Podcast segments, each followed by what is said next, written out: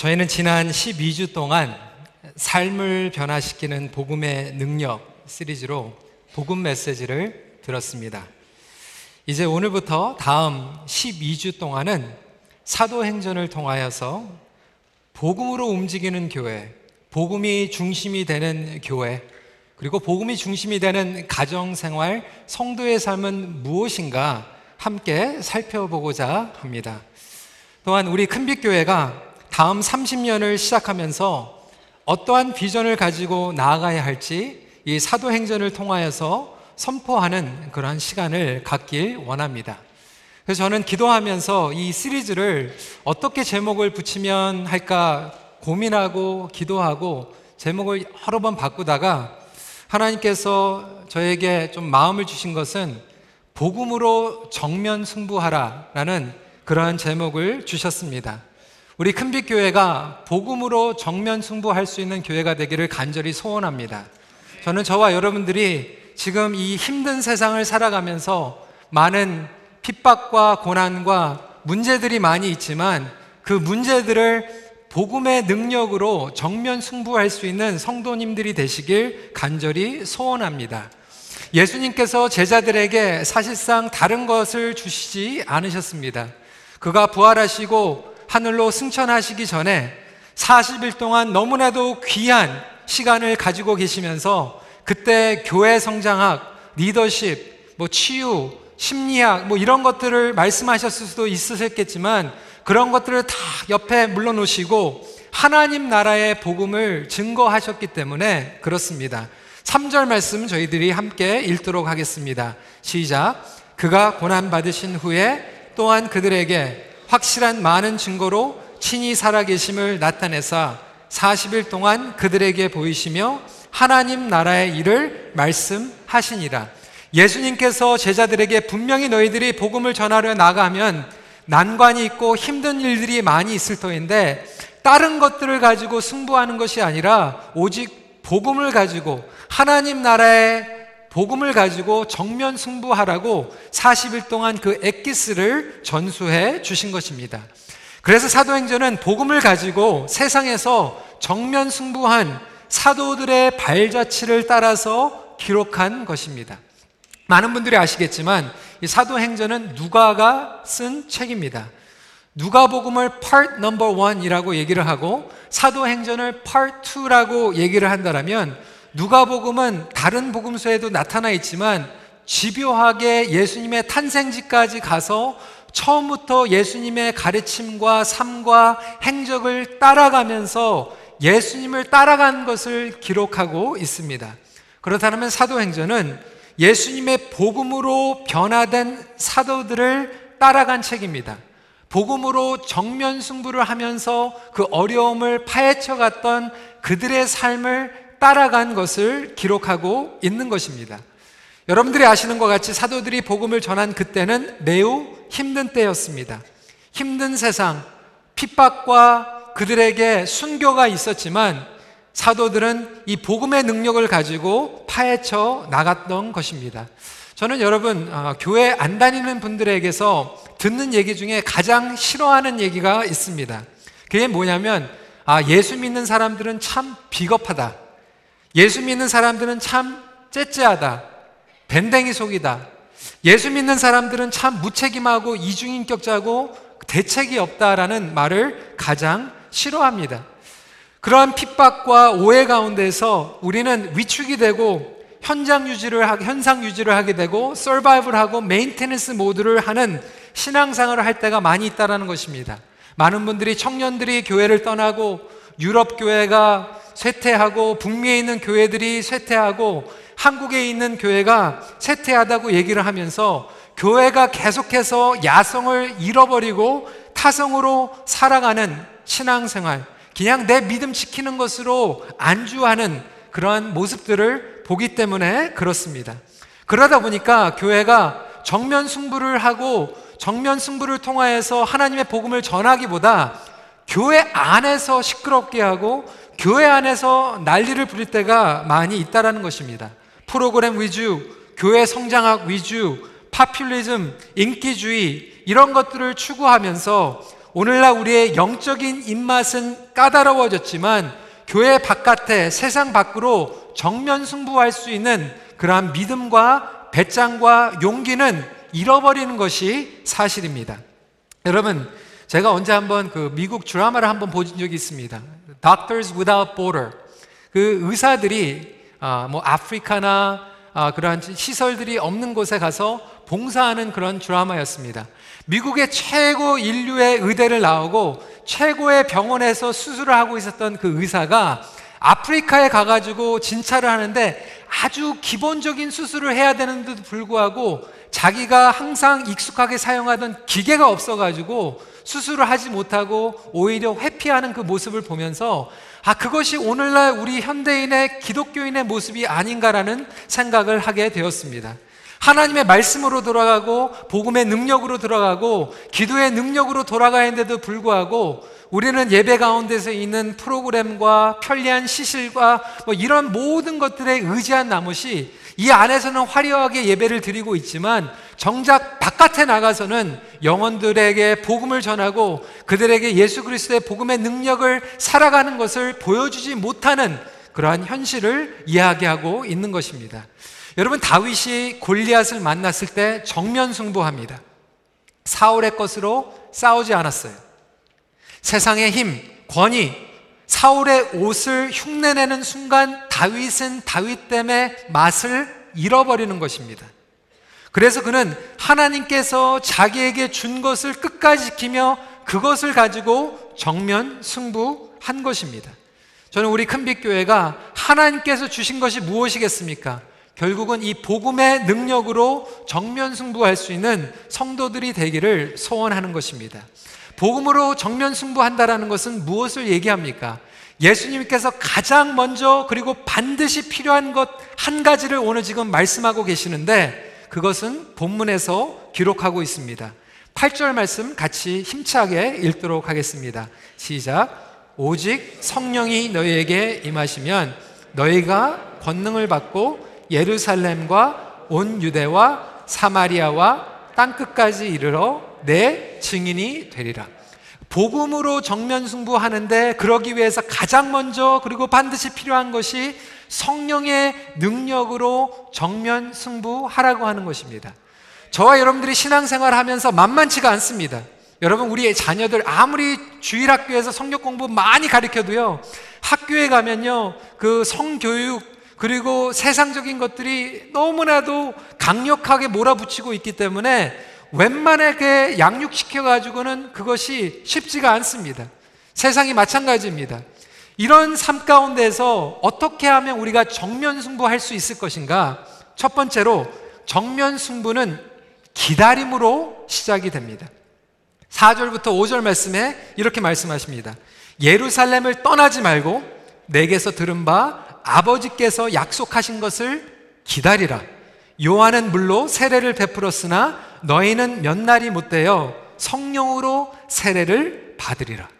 예수님께서 말씀하시는 거예요. 너희가 반드시 세상에 나가서 복음으로 정면 승부를 해야 되는데 그냥 나가면 큰 코 다친다라는 거예요. 그냥 나가면 넘어질 수밖에 없다라는 것입니다. 그래서 복음으로 승부를 하되 반드시 기다려야 되는 것이 약속한 성령의 능력을 받고 나가라고 이야기하고 있습니다. 성령님의 능력이 없으면 성령님의 이끄심이 없으면 불가능하기 때문에 그렇습니다. 기다리는 것은 무책임한 것도 아니고 수당적, 수동적인 것도 아닙니다. 그렇다면 기다림은 무슨 뜻입니까? 첫 번째로 기다림은 의지함입니다. Waiting means relying upon. 8절 앞부분은 이렇게 얘기하고 있습니다. 오직 성령이 너희에게 임하시면. 이 말은 무슨 말입니까? 오직 성령님을 의지하라는 이야기합니다. 하나님의 구속 역사의 도구로 인생이 뒤바뀌는 영적인 사역으로 우리를 부르셨기 때문에 성령님을 의지하지 않고서는 성령님의 능력 가운데서 이 삶을 살아갈 수 없다라는 것입니다. 여러분 세상의 것으로 정면 승부할 수가 없습니다. 교회의 탄생은 성령님께서 오심으로 시작이 되었습니다. 저와 여러분들이 성도가 된 것을 born again 된 것도 성령님께서 역사하셨기 때문에 우리가 regeneration이 된 거예요. 우리가 구원을 받은 것 자체도 성령님의 역사 가운데서 시작이 됩니다. 우리가 주님을 위해서 살 수 있는 것도 믿음을 지킬 수 있는 것도 성령님께서 도와주셔야지만 주님을 위해서 살아갈 수 있고 믿음을 지킬 수 있는 것입니다. 그렇기 때문에 여러분 교회 안에서는 세상 바깥 세상에서는 뭐 세상 자랑할 수 있을지 몰라요. 그것이 통할지 모릅니다. 그런데 교회 안에서는 세상 자랑 다 소용이 없이 사실상 성령님만을 나타내고 성령님만을 자랑할 수 있는 저와 여러분들이 되시길 주님의 이름으로 축원합니다. 여러분 한국의 대형 교회가 요즘 욕들 비판을 먹는 것이 무엇입니까? 괜히 교회가 커지면 목회자가 뭐 CEO처럼 회사에서 뭐 회사하는 것처럼 뭐 경영하는 것처럼 그렇게 행사를 하기 때문에 그런 얘기들을 한다라고 얘기합니다. 목회자들은 마찬가지입니다. 지도자도 마찬가지입니다. CEO처럼 행사하고 싶으면 정정당당하게 가서 사업을 하면 됩니다. 바깥에서 인정받는 것처럼 교회에 와가지고 감투 쓰고 프로모션 받는 것처럼 인정받기 원하면 밖에 나가서 여러분 30년 전에 40년 전에는 토론토에 한인들이 많이 있지 않았기 때문에 교회에 와야지만 한인들을 만날 수 있었어요. 요즘 토론토는 10만 이상의 한국 사람들이 살고 있고 한인회든 뭐 어떤 모임이든 얼마든지 가면 거기서 선거할 수도 있고 캠페인 할 수 있고 거기 안에서 직위를 그리고 인정을 받을 수도 있습니다. 떳떳하게 비즈니스로 하면 되는 거고 떳떳하게 사회적 모임이 가가지고 하면 되는 겁니다. 하지만 교회 안에서 우리가 내세우는 것은 사회적인 감투가 아니라 성령님께서 역사하여 주시는 신앙생활의 모습이 드러나기를 간절히 소원합니다. 성령님을 의지하면 겸손할 수밖에 없다라는 거예요. 성령님을 의지하면 구원의 역사가 일어납니다. 성령님을 의지하면 기도의 역사가 일어납니다. 성령님을 역사하면 우리 삶 가운데서 우리 인생이 뒤집어지는 역사가 일어나게 된다라는 거예요. 여러분 가정 생활에서도 마찬가지입니다. 성령님을 의지할 수 있는 남편과 부부가 되시길 주님의 이름으로 도전합니다. 여러분 부부 생활 힘들어요.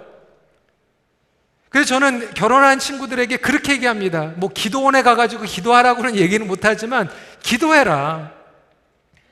세상에서 결혼하는 커플들과 교회 안에서 결혼하는 커플들이 똑같이 결혼식 하면 몸이 하나가 됩니다. 감성적으로 하나가 돼요. 그렇지만 다른 것이 뭐냐면 주님 안에서 결혼하는 사람들에게는 성령님으로 하나가 된다라는 거예요. 성령님께서 역사하시는 그 결혼 생활은 성령님께서 인도하시기 때문에 용서할 수 있고 은혜가 넘쳐나고 성령님이 있기 때문에 서로를 이해할 수 있는 관계로 나갈 수 있다라는 거예요. 여러분 부모님들도 마찬가지. 자녀 양육할 때 세상적인 가치관으로 하는 것이 아니라 성령님을 의지하고 우리 자녀들을 키울 수 있는 저와 여러분들이 되시길 주님의 이름으로 축원합니다. 그렇지 않으면 우리 자녀들을 이해할 수가 없어요. 우리 자녀들을 양육할 수가 없습니다. 그래서 이 성령님의 의지하는 가운데서 부부 생활, 자녀 양육, 사회, 직장, 그리고 교회 예배 생활이 되기를 간절히 소원합니다. 제가 좋아하는 예화 중에 몇 번 말씀을 드렸을 거예요. 19세기에 탁월한 복음 전도자이며 능력의 설교자였던 디엘 무디 목사님, 우리는 이름을 많이 들었습니다. 이 디엘 무디 목사님은 하나님께서 그를 통하여서 수천만 명의 영혼들을 구원케 하셨어요. 하지만 그는 학력이 고등학교조차 졸업하지 못한 사람이었습니다. 어느 한 집회 장소에서 그가 설교를 다 마치니까 거기에 앉아 계시던 대학교 영어 교수가 이 메모를 건네줬다고 합니다. 그 메모에 읽어보니까 이렇게 적은 거예요. 무디 목사님, 제가 자세히 당신의 설교를 들어보니까 무려 100개 이상의 문법이 틀렸습니다. 그 메모를 본 무디 목사님이 이렇게 대답하였다고 합니다. 맞습니다. 저는 공부를 하지 못해서 고등학교도 졸업하지 못했습니다. 하지만 이렇게 부족한 문장으로 성령님을 의지하면서 복음을 전하고 있습니다. 당신은 대학교에서 교수를 하면서 박사학위까지 받아서 어떻게 하나님께 사용을 받고 있습니까? 저는 이 간증을 참 좋아합니다. 왜냐하면 제가 한국의 중졸이기 때문에 그렇습니다. 제 실력을 알기 때문에 그렇습니다. 그래서 제가 목회 칼럼을 쓰면 꼭 우리 강미 권사님께서 그 마침 바안한걸 이렇게 고쳐주시고 그 설교 아웃라인에 똑 틀린 거 있으면 우리 한섬이 권사님께서 또 고쳐주시고 뭐 이렇게 하면서 사역을 하는데 그래서 성령님을 의지하지 않고서는 사역을 할 수가 없어요. 제가 22년 전에 큰빛교회에서 청소년 사역을 시작을 하면서 기억이 납니다. 꿈이 있었어요. 열정이 있었어요. 아이들이 그냥 말씀만 열심히 전하면 막 뒤집어 엎어지고 막 회개하고 주님을 영접하는 이런 역사가 있는 그런 환상을 가지고 교회에 부임을 했는데 제가 설교할 때마다 애들이 막 뒤에서 싸우고 있고 막 놀고 있고 때로는 그냥 점심을 사주면서 꼬시기도 하고 때로는 그냥 예배 시간에 떠든다고 그냥 쫓아내기도 하고 별의별 짓을 다 했는데도 안 바뀌는 거예요. 너무나도 마음에 낙심이 찾아왔어요. 그러다가 우리 박재현 목사님 아드님이신 우리 키트발 목사님을 제가 찾아갔어요. 목사님, 저를 멘토링 해 주십시오. 우리 목사님께서 그때 토론토에 계실 때 KCF 모든 대학들의 대학교 선교회를 만드시고 제자 양육들을 한참 하고 있을 때 저는 하나님께서 그분을 통하여서 역사하시는 것들을 굉장히 사모하면서 훈련을 받기 시작했습니다. 제가 가장 기억에 남았던 것은 뭐킥 1, 서바이벌 킥2, 뭐 하나님을 경험하는 삶, 양육을 배운 것도 기억에 남지만 가장 저에게 임팩이 있었던 것은 그분이 성령님을 믿으면서 성령님을 의지하면서 사역했던 것들이 저에게는 가장 터닝포였습니다. 그래서 기도하면서 하나님을 사모한 거죠. 성령님 역사하여 주시옵소서. 나의 사역 가운데서 성령님께서 주장하여 주시고 역사하여 주셔서 나의 사역이 사람의 사역이 되는 것이 아니라 성령님의 사역이 되게 하여 주시옵소서. 그렇게 기도하면서 사역을 시작했습니다. 그렇게 하고 수양회를 처음으로 인도하는데 정말 똑같은 복음 설교를 전하고 있는데 아이들이 예수님을 영접을 하는 거예요. 아이들이 막 눈물을 흘리면서 하나님 앞에 회개를 하는 역사가 일어나는 거예요. 그때 알았습니다. 아, 이렇구나. 내가 공부를 열심히 하고 내가 지식적으로 올바른 설교 내용을 전하는 것도 중요하지만 그것들보다 더욱더 중요한 것은 성령님을 의지하는 가운데에서 성령님께서 그들의 삶과 인생과 가치관을 변화시키지 않으면 그냥 이것은 사람의 사역으로 끝나는 것이구나라는 것을 깨닫게 되었습니다. 여러분, 베드로가요, 예수님을 세 번이나 부인하고 저주하고 실패했고 배신자였어요. 그런데 성령님의 사역을 의지하다 보니까 뒤집어 엎혀서 수천 명이 복음을 전하니까 예수님을 영접하는 놀라운 역사가 일어나게 됩니다. 예수님께서도 공생애를 시작하셨을 때 성령의 세례를 받으셨습니다. 여러분 공부하지 말라는 게 아니에요. 제가 설교학을 배울 때 설교학 교수님이 그렇게 얘기를 하셨습니다.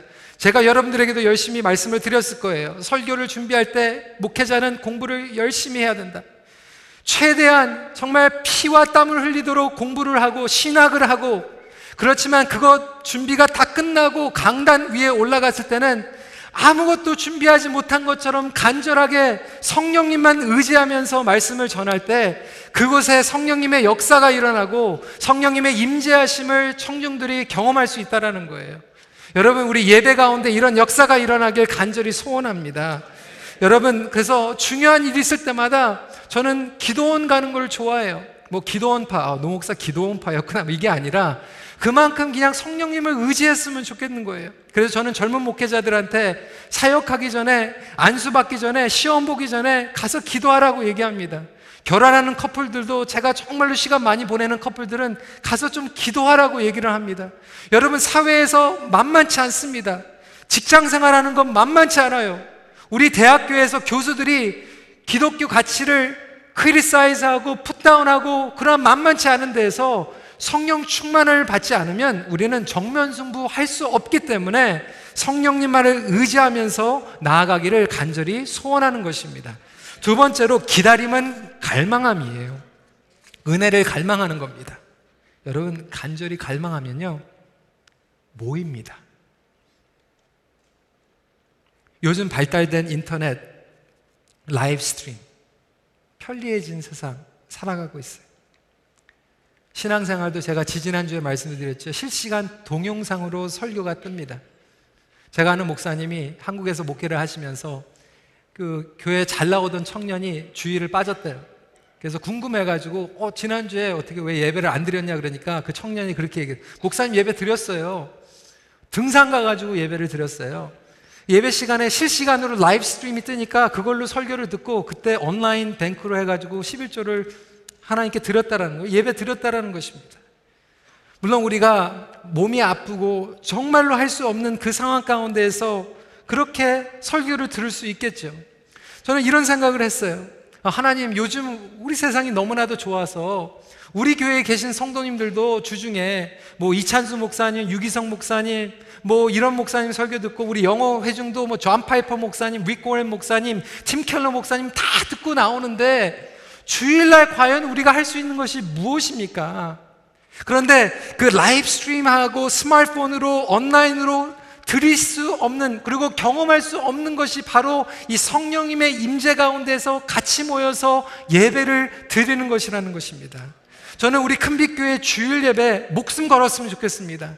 우리 주일 예배가 정 그냥 종교적으로 율법적으로 목숨 거는 것이 아니라 정말 주일날 한 자리에 모였을 때 우리가 성령님의 은혜를 갈망하면서 성령님의 은혜와 임재를 같이 경험할 수 있는 주일 예배가 되기를 간절히 소원합니다. 그렇게 모일 때 역사가 일어나는 거예요. 여러분, 초대교회를 보세요. 1장 14절부터 제가 밑줄을 걷습니다. 더불어 마음을 같이 하여 오로지 기도에 힘쓰더라. 2장 1절에 보실까요? 그들이 다 같이 한 곳에 모였더니 2장 2절부터 4절에 그들이 앉은 온 집에 가득하며 다 성령의 충만함을 받고 오순절 다락방에서 성령님의 은혜를 사모했던 사람들은 어 기도 같이 모여야 됩니까? 그 다락방에 냄새나고 요즘 가스비도 없는데 왜 꼭 같이 모여야 됩니까? 개인적으로 기도해도 똑같이 기도하는 거 아닙니까? 라고 이야기하지만 여러분 그것은 잘 모르시는 말씀입니다. 성령님께서는 우리가 간절히 갈망하고 한 곳에 모일 때 그곳에 더 충만한 은혜로 우리에게 하나님의 영광을 경험할 수 있는 놀라운 역사와 은혜를 부어주신다라는 것입니다. 인터넷에서 경험하지 못하는 성령님의 임재와 역사, 감동, 치유가 경험되는 큰빛교회가 되기를 간절히 소원합니다. 간절히 바라본다라는 것은 함께 바라본다라는 것을 의미하고 있기 때문에 그렇습니다. 여러분, 제가 기속, 어, 기복적인 신앙 얘기하는 거 아닙니다. 제가 LA에서도 교회가 부흥했던 교회, 힘들었던 교회, 그런 데서 목회 훈련을 받으면서 경험한 게 있어요. 여러분, 교회가요, 주일날, 그리고 교회 예배가 힘들잖아요. 그러면 여러분 일주일 삼이며 힘듭니다.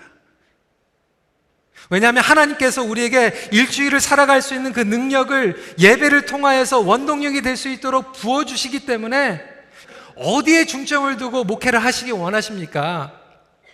저는 세 가지입니다. 첫 번째로 저는 예배에 목숨 걸기 원합니다.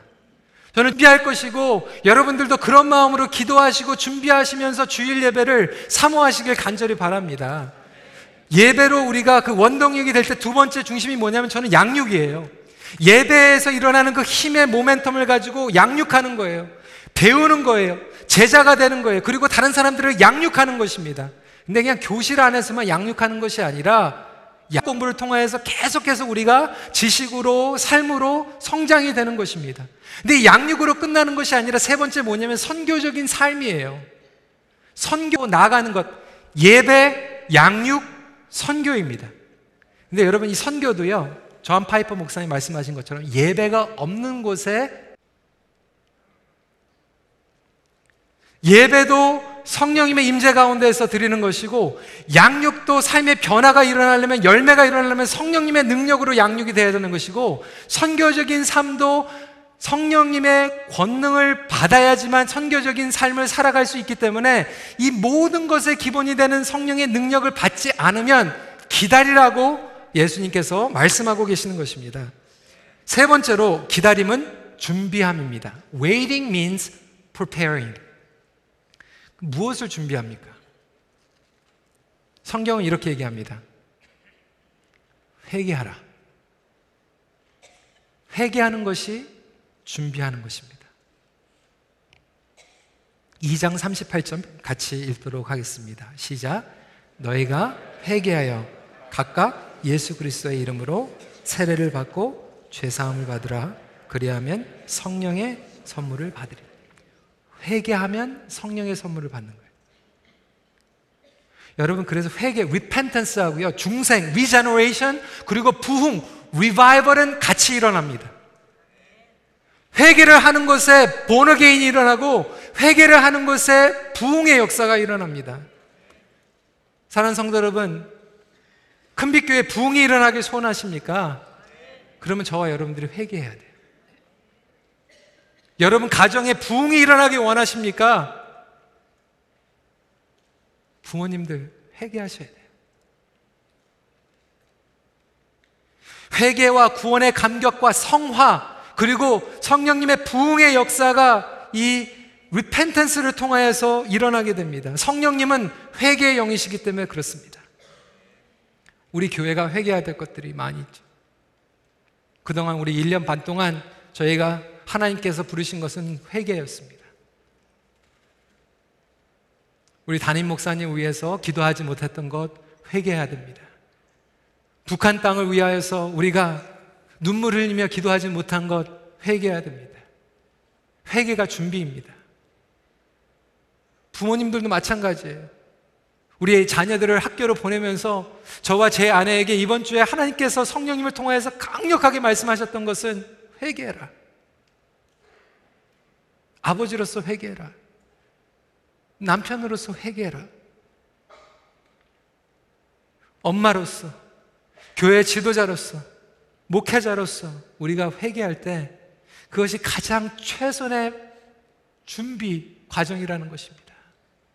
여러분 오늘 성령께서 여러분들에게 강력하게 역사하여 주셔서 여러분들이 회개할 수 있는 그리고 고백의 역사가 일어나기를 간절히 소원합니다. 거룩한 영이 우리의 삶 가운데서 충만히 역사하시기 위해서는 주님 우리가 회개함으로 나갈 수밖에 없습니다. 고백할 수밖에 없는 거예요. 회개란 돌아가는 거예요. Repentance means returning. 하나님께 돌아가는 겁니다. 우선순위가 뒤바뀐 것을 인정하고 회개하는 거예요. 나의 삶의 주권이 여호와께 속하였다라는 것을 인정하고 돌아가는 거예요. 나의 자녀의 삶이 주님 위에 달려 있기 때문에 내 방법으로 가리키는 것이 아니라 하나님께 돌아가겠습니다라고 회개하는 거예요. 나의 비즈니스의 주인이 하나님께 속했다라고 인정하고 돌아가는 거예요.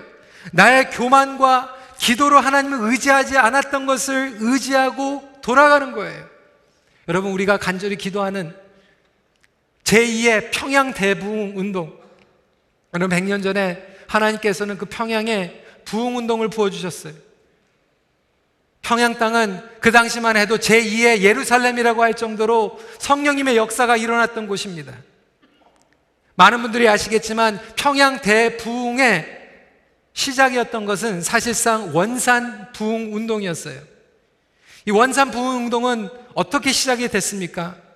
두 여성에 의해서 시작이 되었습니다. 그분들의 이름은 메리 컬러 화이트 그리고 루이스 호워드 맥컬리. 이 루이스 호워드 맥컬리는 캐나다 출신의 여자 선교사님이었어요. 캐나다 장로교회에서 파송을 받았던 선교사였습니다. 근데 이 두 분이 한국인들 가운데에서 성령님의 부흥의 역사가 일어나게 하여 주시옵소서 간절히 기도하기 시작했어요. 기도를 하는데 그들의 기도 가운데에서 역부족을 느꼈습니다. 아, 우리가 기도는 하는데 좀 더 파워풀하게 기도하는 걸 좀 배워야 되겠다.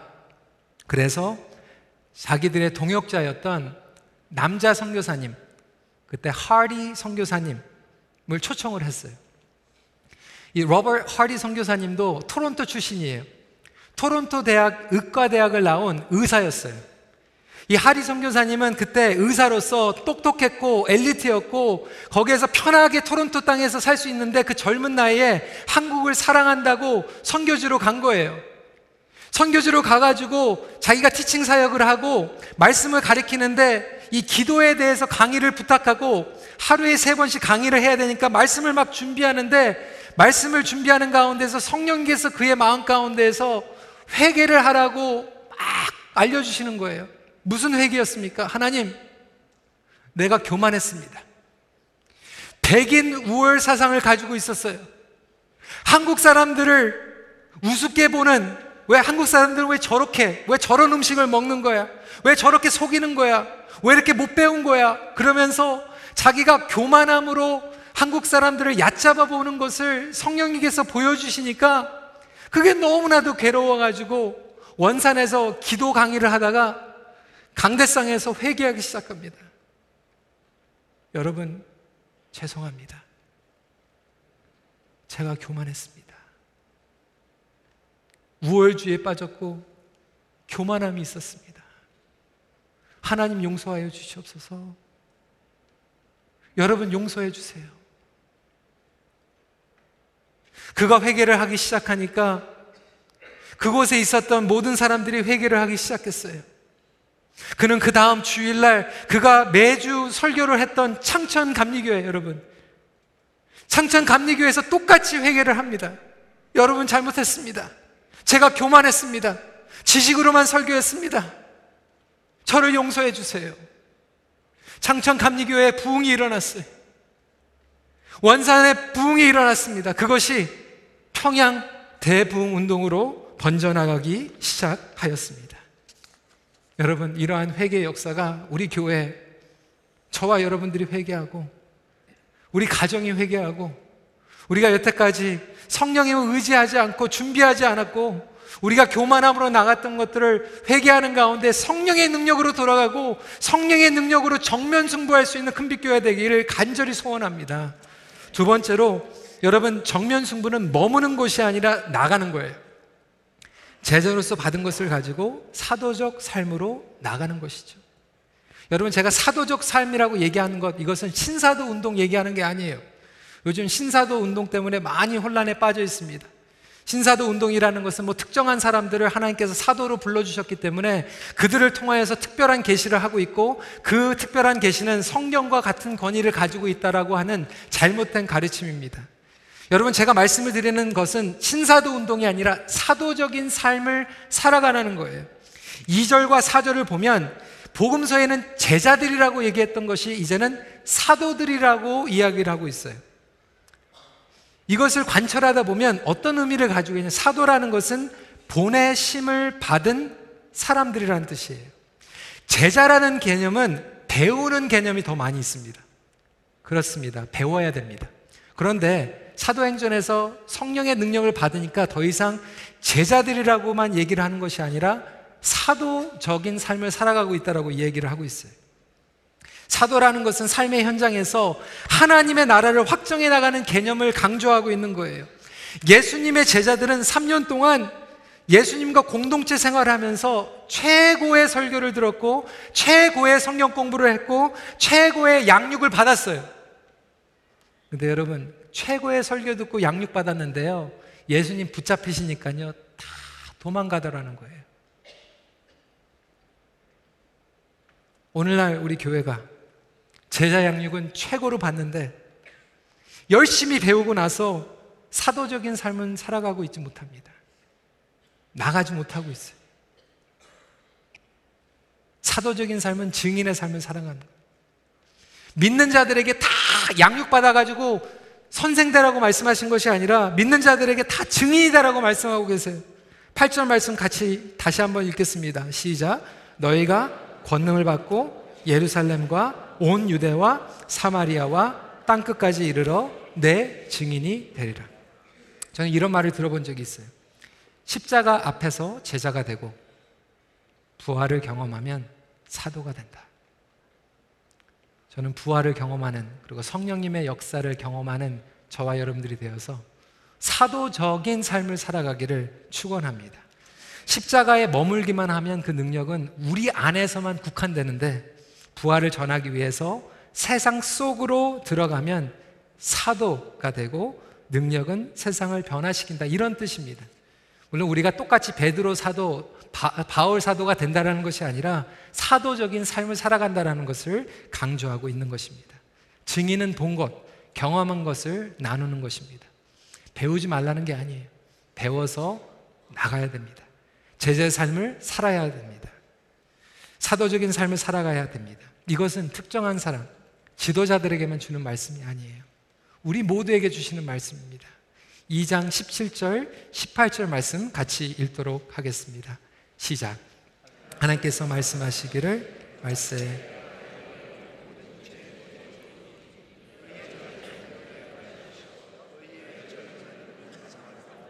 너희 늙은 이들은 꿈을 꾸리라.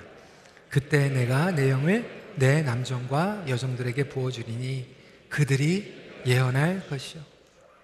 모든 사람들,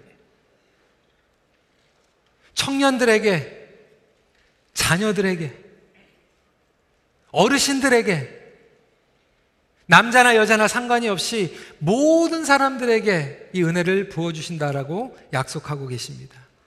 믿으신다면 우리 모두가 이것을 사모하면서 나가길 소원합니다. 오늘 제가 EM 예배 드리면서도 우리 9학년짜리들 앉아 있어가지고 9학년짜리들한테도 그렇게 얘기했어요. 성령 충만 받아야 된다. 존 웨슬리는 이렇게 얘기했습니다. 내게 하나님 외에는 아무것도 두려워하지 않는 사람 10명만 달라. 그러면 세상을 뒤집어 엎어 보이겠다. 여러분, 성령 충만해가지고 하나님만 두려워하는 사람들 10명만 있으면요. 교회가 뒤집어 엎어집니다. 가정이 뒤집어 엎어집니다. 세상이 뒤집어 엎어집니다. 여러분, 딴 거 가지고 전면 승부하지 마시고 성령님의 능력을 가지고 정면 승부하시길 바랍니다. 우리 교회에 아프신 분들도 많이 계세요. 제가 지지난주에도 기도하고, 지난주에도 기도하고, 오늘도 기도했어요. 제가 그분들에게 기도하면서 뭘 얘기하겠습니까? 제가 수술해 줄 수 없는데 성령 충만함 주시옵소서. 담대케 하여 주시옵소서. 성령님 은혜 가운데에서 정면 승부하게 하여 주시옵소서. 어떤 친구들은 뭐 이제 멀리 뭐 워스턴 간다고 퀸스 간다고 몬트리올 간다고 기도해 달라고 그러는데 제가 뭐 기도하겠어요? B 학점에서 A 학점 받게 해 주셔서 뭐 이렇게 기도하겠습니까? 성령 충만하게 하여 주시옵소서. 성령 충만함으로 정면 승부하게 하여 주시옵소서. 저와 여러분들이 이런 마음으로 나가기 원합니다. 말씀을 정리합니다. 성도 여러분, 더 많이 한다고 끝나는 게 아니에요. 하나님의 뜻을 안다. 하나님의 뜻을 구한다. 맨날 그렇게 얘기하는데 제가 우리 청년들에게 우리 특히 EM에 있는 우리 젊은 남편들한테 이렇게 얘기해요. 기도 모임 나와라. 같이 성교 갑시다. 이렇게 얘기하면 맨날 이렇게 얘기해요. 목사님 기도해 볼게요. 근데 가만 보면 기도해 볼 게가 아니라 와이프하고 한번 의논해 볼게요. 와이프한테 허락받으면 기도의 뜻으로 여러분 그게 핑계죠. 그냥 와이프한테 허락받아야 된다고 얘기하세요. 그냥 그러면 되지. 왜 하나님의 뜻인지 하나님의 뜻은 기도하라고 했는데 하나님의 뜻은 가서 나, 말씀 전하라고 했는데 무슨 하나님의 뜻인지 아닌지 뭘 물어봐야 됩니까? 그냥 와이프의 뜻이 아닌지 아닌지 물어봐야 되겠다. 이렇게 얘기하면 되는 거예요. 용기가 없으면 용기 없다고 얘기하는 거죠. 성령이 용기 주시옵소서. 성령이 믿음 허락하여 주시옵소서. 정면 승부하는 것입니다. 그리고 그것을 가지고 삶의 현장으로 나가는 것입니다. 초대교회는 성령의 능력으로 돌파했어요. 저와 여러분, 삶의 어려움, 우리 교회가 해결해야 될 많은 것들이 있지만 가장 먼저 반드시 성령의 능력을 받고 정면 승부할 수 있는 저 여러분들 되시길 주님의 이름으로 축원합니다. 우리 같이 기도하는 시간 가질 때 오늘 이 시간에는 좀 간절하게 기도했으면 좋겠습니다. 우리의 손을 좀 활짝 펴고